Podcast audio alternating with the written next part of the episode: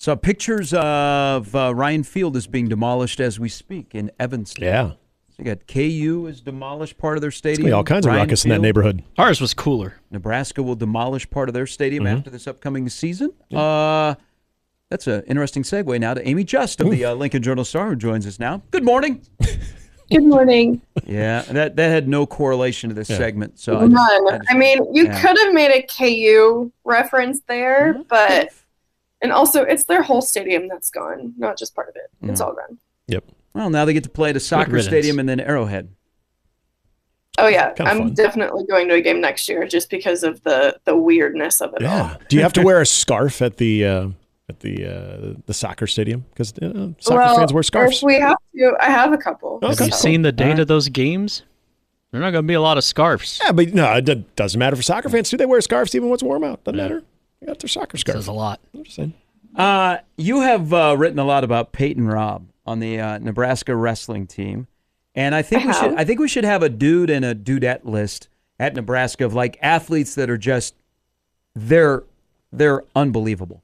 Um, I'm going to add Ridge Lovett to that because watching, yeah. watching Oh, that, yes. watching that entire duel yesterday against Penn State, and especially his where he didn't lead until late, and then he stays unbeaten at 21 0. He just is that dude at 149. But watching that yesterday, and Penn State won their eighth Big Ten title, regular season title in their last nine, and Cael Sanderson has a juggernaut going. Um, how much of a gap do you think that Mark Manning has shrunk between where Nebraska is at wrestling wise and where Penn State is in the last couple of years? I think that Nebraska is in a really good place. Granted, yes, it sucks to lose to Penn State. But again, they got what, three three wins Mhm. there They got to a great start. Oh, Caleb Smith. that's amazing. Caleb Smith has had two like huge upsets in the last two weeks. That's amazing, right? And then yeah, it sucks that you lose to Iowa and you've lost to Iowa so many times, but like you also just destroyed Michigan, who's a top 10 team. So yeah, I think that he's doing a really great job. Um they've they've got some really good wrestlers. It wouldn't surprise me if they get you know more than two all Americans Yeah. again.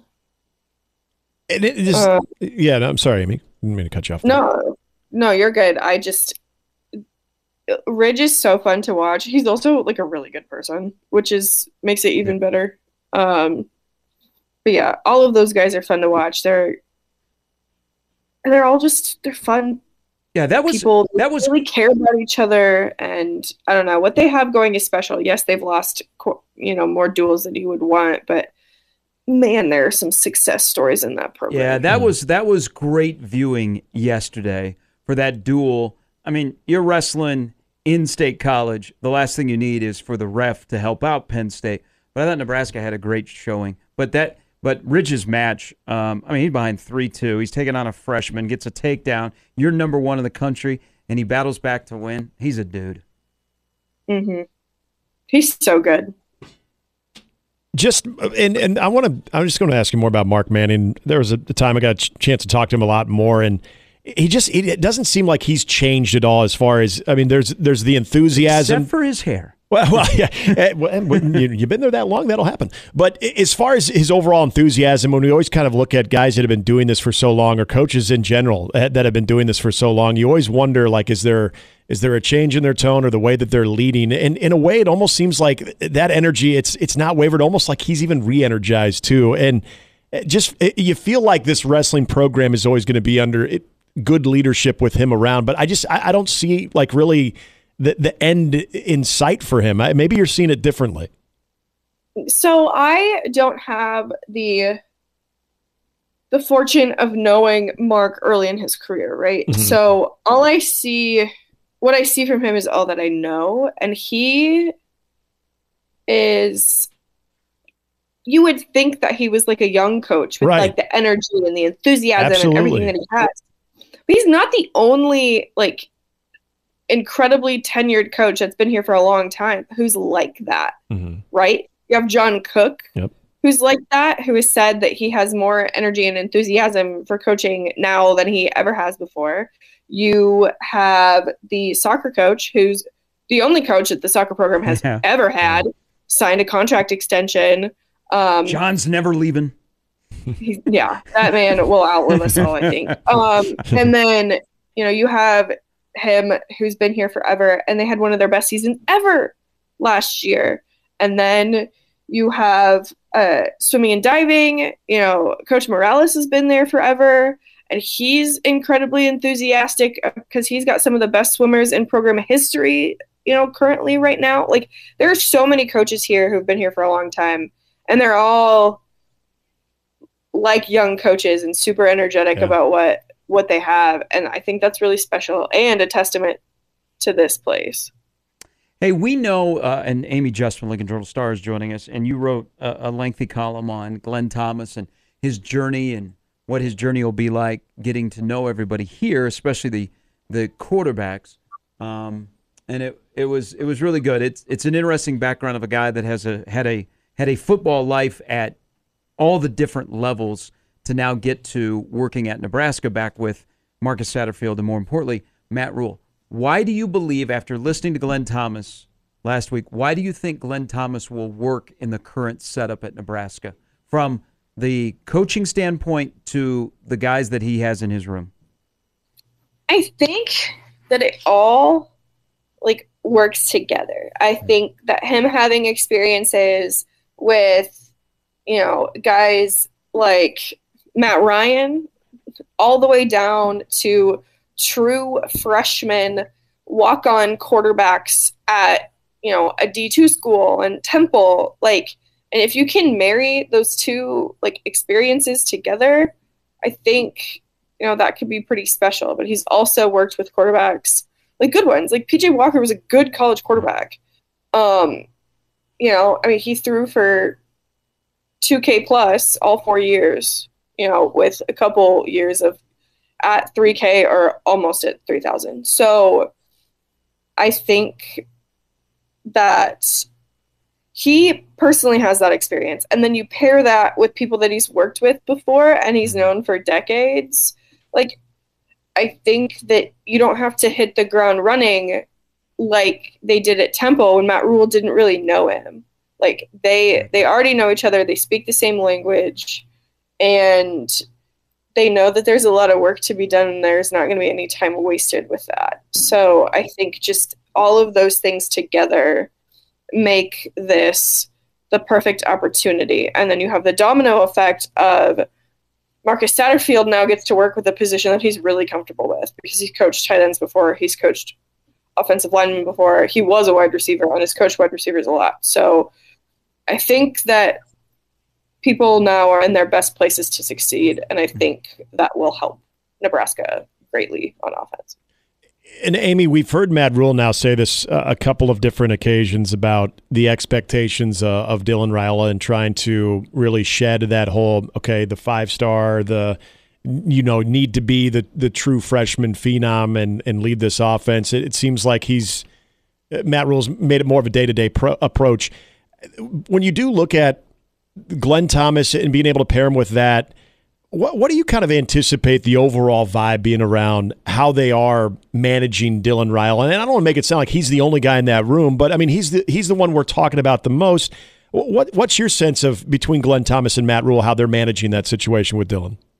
I feel like all good quarterbacks coaches are like almost therapists. Mm-hmm.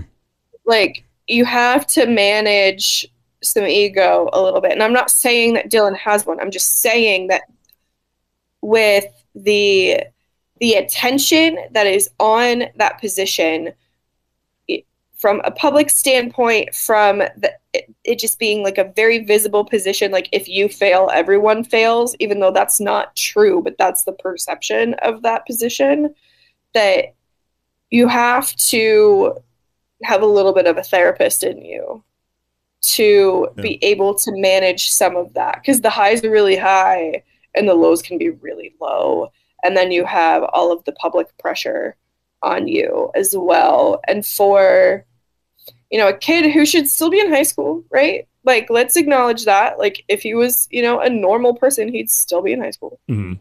So, and having the weight of what feels like the world on his shoulders is a lot for a kid who should still be in high school. So, I think there's going to be that aspect to it to like and not to use a coaching quote but to use a coaching quote just to like block out all of the noise. Because the noise around him is really loud. And it's not just from us in the media. It's from all the fans who see him in public and you know won't let him watch a basketball game because they're lining up to take pictures and autographs in the middle of a basketball game so they have to move him to the floor Yeah. like dude hasn't even had one practice Right. one practice But doesn't for but- and so I love the excitement, but we also need to like let him, you know, be a kid who's but, 18. but doesn't that come with the territory though? You know what It you're does. you know what you're getting into and he's he's had a life where he's seen the same reaction to his dad.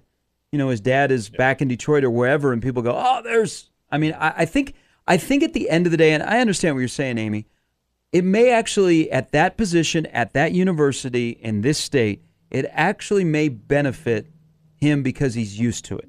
It's not like, oh, Oh, my god, sure. and now I got to go into I, I, hey, hey, you got to change my classes. I can't be taking classes on campus. I got to take online classes and I'm just going to come straight to the facility and and just work instead of being out there where everybody knows who I am. yeah, and like I get that, but it's also like a distraction to other people. like it may not be a distraction to Dylan, but it's also a distraction to other people.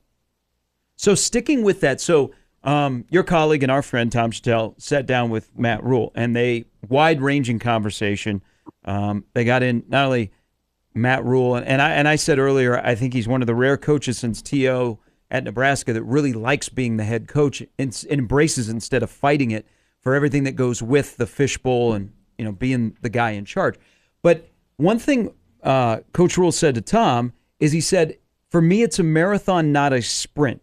When talking about expectations for Dylan, so how in your mind, after listening to Glenn Thomas, is Nebraska going to be able to balance the expectations where I think the kid thinks it's a sprint, the fans think it's a sprint, That's a good point. the staff is like, no, no, we got it's not just one game against UTEP. We got this game, this game, this game. We got three plus years. How do you think they're going to balance all of that? Mm-hmm. I think it's just like an education process. Like Nebraska fans have been told to be patient for like my whole life basically. so you got to keep being patient, especially with him. Like you're all patient with your 17, 18 year old kids. Why would it be any different for someone who is, you know, one of the faces of your program? Like, be patient. Like, you just, you have to be. Because if you're not, you're, you're setting yourself up to be disappointed. So, you know, like I say in my personal life, and this has nothing to do with Nebraska football, but it might help Okay. some of you. If you have low expectations, it's hard to be disappointed. That- please tell me you have a T-shirt that says that. Set that bar low. I mean, but seriously, like just be patient and let him grow with baby steps.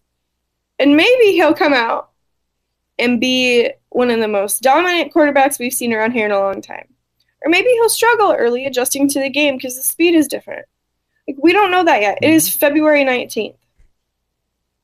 And so be excited, be cautiously optimistic. Amie, I want to. Oh, no. Sorry. Go ahead. But if he comes out and has like an okay game, the world is not ending. Oh, yeah. He's a freshman. Yeah, It's and then there's that matchup the following week against Shedeur, and I'm being a little sarcastic. But I, I know what you're. I know what you're getting at. But yeah, just be patient and low expectations. Real quickly, I wanted to switch over to basketball because I, I think you were kind of maybe seeing some of the similar things that I was in that game. where it involved Jamarques Lawrence. His role off the bench, and then in that matchup, especially where he was able to kind of get you some transition points too. It, it, are, are we seeing maybe the best way to use Jamarques Lawrence in your opinion? Yeah, I think so. Mhm. And I think that obviously it's a different scenario, but when they did the same thing with CJ Wilcher last year, Yeah. you could see it click for him too that way. So this is not a new thing that Fred has done with his players. I just think that Jamarques is seeing the game differently and it's helping him. He looks a lot more aggressive, he looks a lot more confident. He just he looks like it's clicked in a different way for him coming off of the bench. And whatever works, man. Yeah. Like I just think that he looks like a completely different guy out there in this new role. And I like it. You know, you need to have him be successful if you want this team to have a shot of winning.